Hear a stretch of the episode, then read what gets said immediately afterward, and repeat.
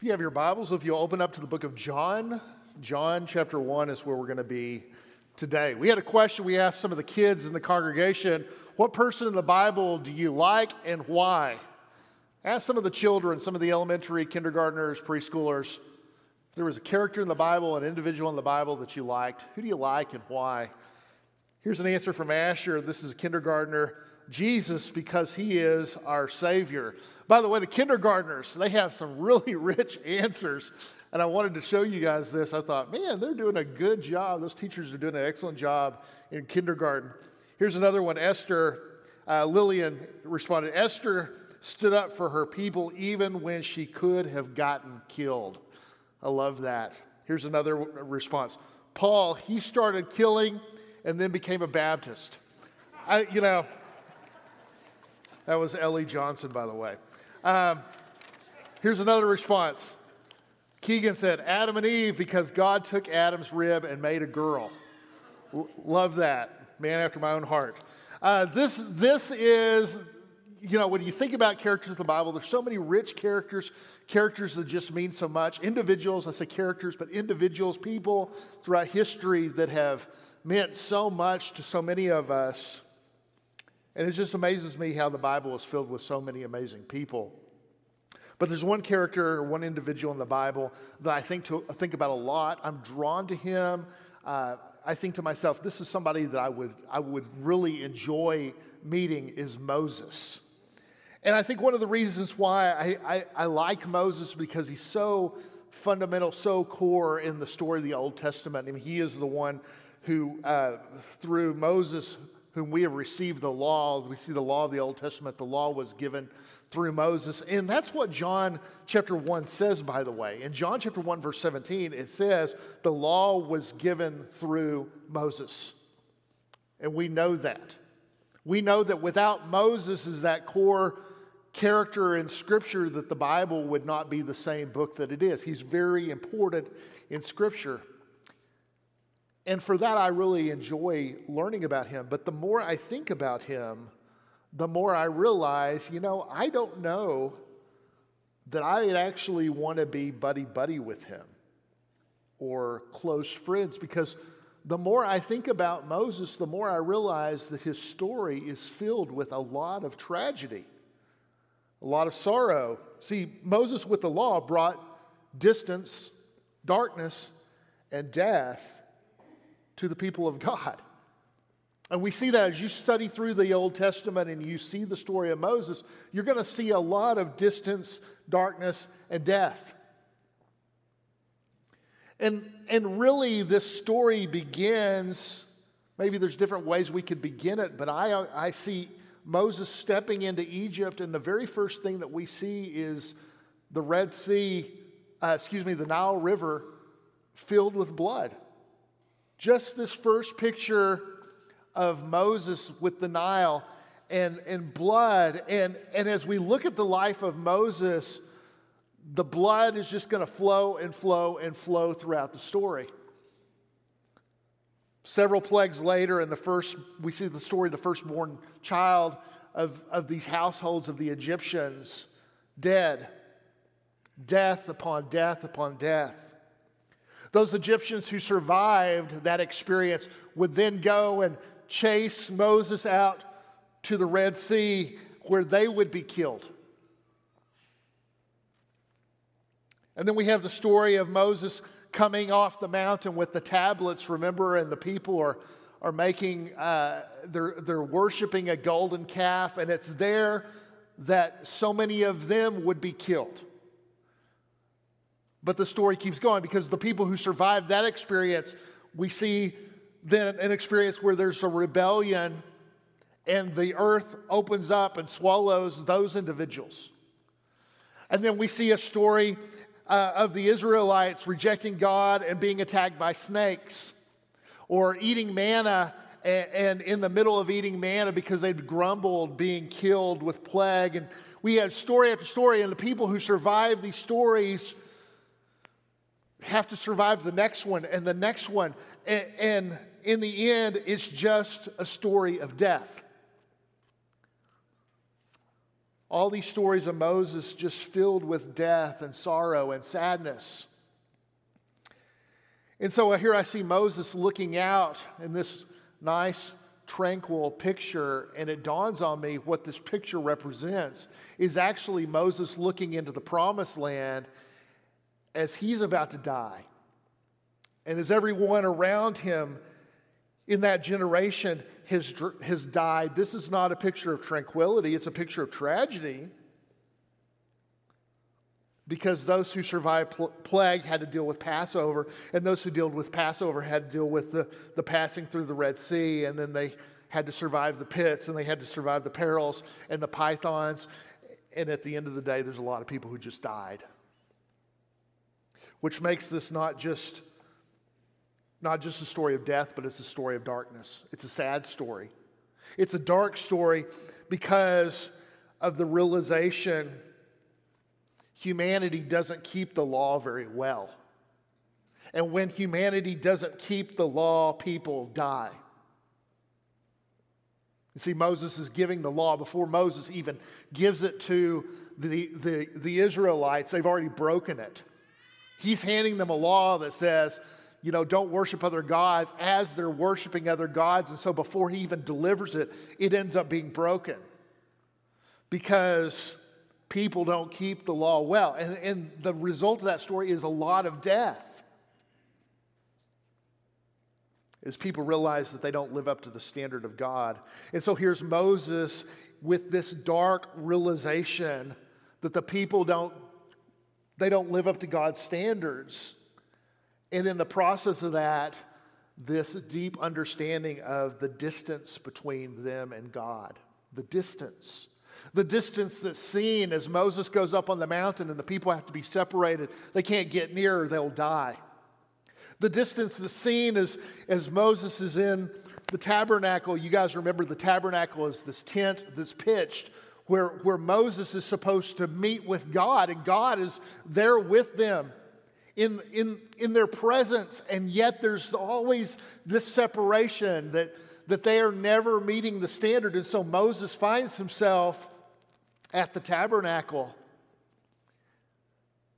wanting and, and needing to connect God, and even will say in the story, I want to see your glory. And God's response is, I'll show you a, a, a version of my glory, but you can't see my whole glory because if you do, you'll die. And the, the, the issue is that there's always this darkness and this separation, this distance, and ultimately this death because of law.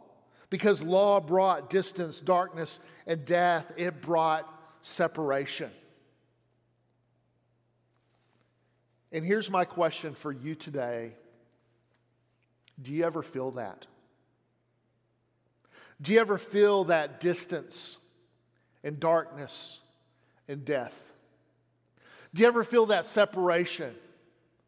Do you ever feel the darkness that hangs over us, the shadow that hangs over us? And I got to admit, at times, sometimes even I sit in the shadow as one who feels like I will never measure up. Do I sit in the shadow as one who has failed God?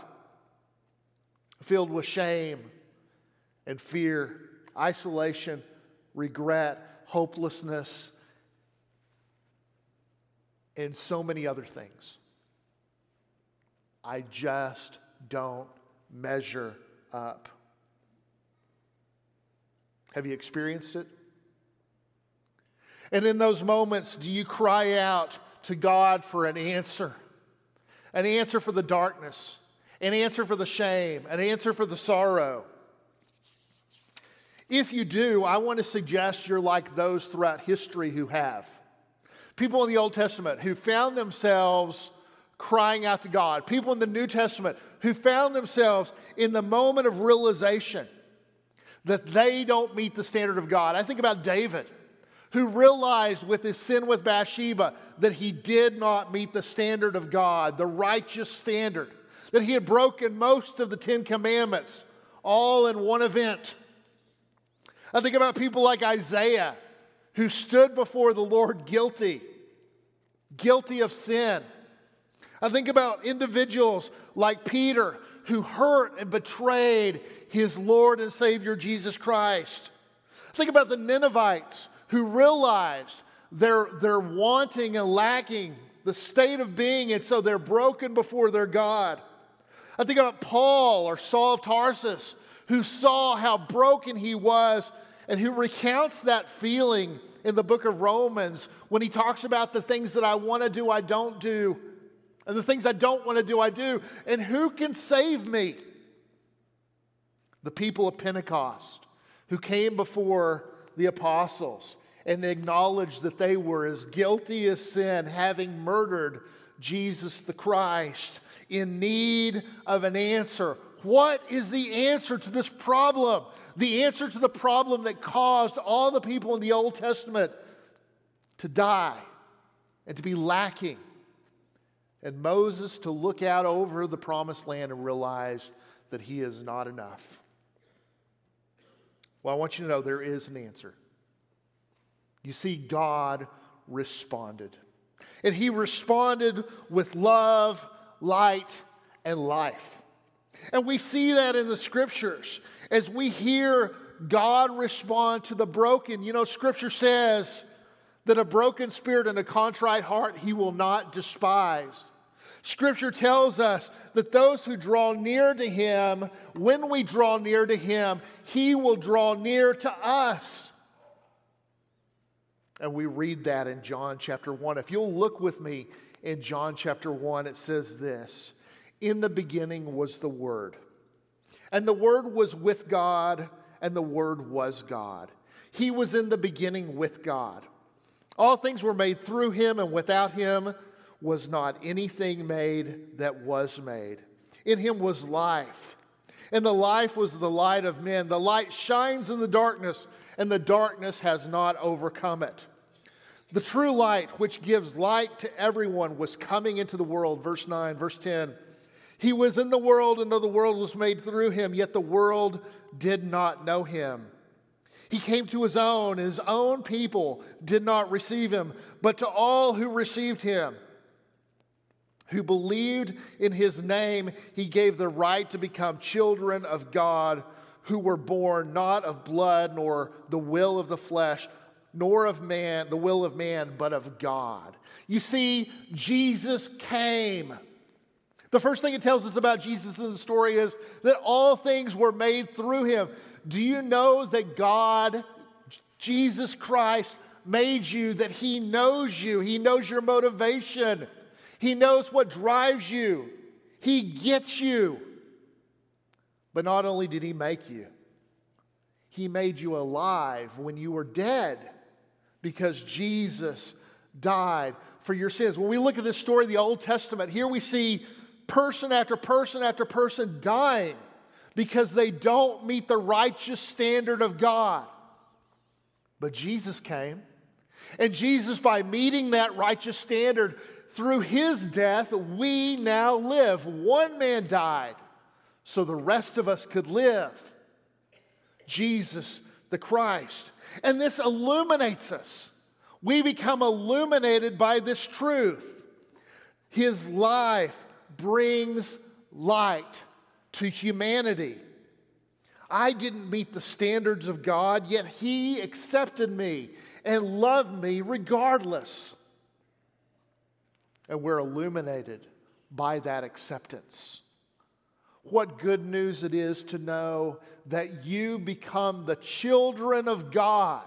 We become the children of God because of His great love for us. Even while we were still sinners, He gave Himself up for us and illuminates our lives. And it gives us purpose and it gives us a will and a desire to continue on. I want you to see that He loved us. He loved us even when we were not worthy. God responded with love, light, and life. Now, in John chapter 1, John is going to respond to this and say, here's what I call that. You see, John called it grace upon grace.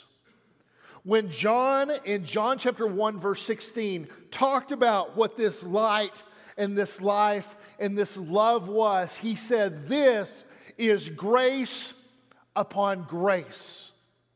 Perpetual, never ending, continual grace. Grace added on top of itself. Grace that's never completed. Continual grace. John 1:16 From his fullness we have received grace upon grace. We call it amazing grace. Do you know what amazing grace is? Amazing grace is when you see who you are. You look at yourself in the mirror and you see how unworthy you are in light of the law. How that just like those in the past, we deserve death, and yet God is so gracious. We call it amazing grace. Maybe we could call it amazing Jesus. That Jesus is just that amazing as He brings life and light into our lives, His great love, that we see the amazing grace of God, and we know this to be true. We know this to be true. Because as Moses would go out, and the people were falling like flies before him because they didn't measure up, Jesus goes out, and what do we see? We see him drawing near to people. Drawing near to people the lepers, the adulterers, the tax collectors, the demon possessed, outcasts, sinners, foreigners. There is no one that Jesus would not touch and care about and love and show mercy towards. When they came to him in need, he was there for them because of his great love, because of his amazing grace. That's what John chapter 1 says. If you'll look with me in John chapter 1, verse 14, says this The Word became flesh and dwelt among us, and we have seen his glory. This passage of scripture draws us back to that story of Moses. There's a story of Moses in the book of Exodus that talks about Moses was in the tabernacle that place, that tent that had been laid out and put up. And it was there that Moses wanted to see the glory of God, but Moses couldn't because to see his glory would be to die. He was unworthy. In John chapter 1, verse 14, this phrase, the word became flesh, is literally the idea that God tabernacled among us. It brings with it this idea of pitching a tent. That God came and He pitched a tent among us in the form of Jesus Christ. He came to this earth with us and He pitched His tent in the form of Jesus. And now we have seen His glory. The glory of the only Son from the Father, full of grace and truth. Let's continue on in the passage. Look at this. I want you to notice what it says. He is full of grace and truth. Keep reading in verse 16. For from his fullness we have all received grace upon grace. For the law was given through Moses, grace and truth came through Jesus Christ. I think it's amazing. The scripture could have said anything. It could have said that Jesus came full of wrath, or, or God could have come down and we have seen wrath upon wrath, or anger upon anger. But the scripture says this that Jesus came full of grace and truth. Moses brought the law, but Jesus brings grace and truth. That word truth is a fascinating word because it reminds us that the righteous standard of God still exists. The righteous standard of God still exists. But where truth comes, guess what comes as well? Grace. Moses brought law, but Jesus brings grace and truth. The more truth Jesus brings, the more grace we need and the more grace is given. Look at the passage again. I want you to notice the words grace and truth. Truth is mentioned here twice, grace is mentioned four times. It says, He came from the Father full of grace and truth, for from the fullness we have all received grace upon grace. For the law was given through Moses, grace and truth came through Jesus Christ. Now, I want to tell you this as you read through the rest of this gospel, the Gospel of John, the word truth is going to come up 23 times. 23 times. The righteous standard of God is going nowhere, it still exists. But in this passage, for whatever reason, John wants us to know that as the righteous standard of God exists and is strong, Jesus keeps showing grace upon grace upon grace. The word grace only comes up four times in this gospel, and it's right here. And I believe that's because throughout the rest of the gospel, Jesus is going to show us what grace looks like. He's going to show us what grace looks like as he interacts with different individuals. But here's the point as truth continues on, grace is seen more and more and more. Do you see the grace of God in the text? Do you see the, the overflow of love, the light in the life of Jesus Christ? It is grace that is amazing. We're beginning a new series today called The Power of Grace.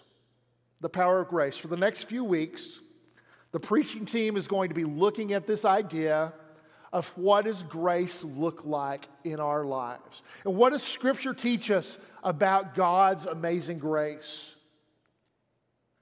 And as we look at it, I'm hoping that we begin to see that there is a lot of love and a lot of grace, a lot of gifts given to us in Jesus Christ grace for our salvation, grace for our day to day life. But I also want you to know this that that grace is found first and foremost in Jesus Christ.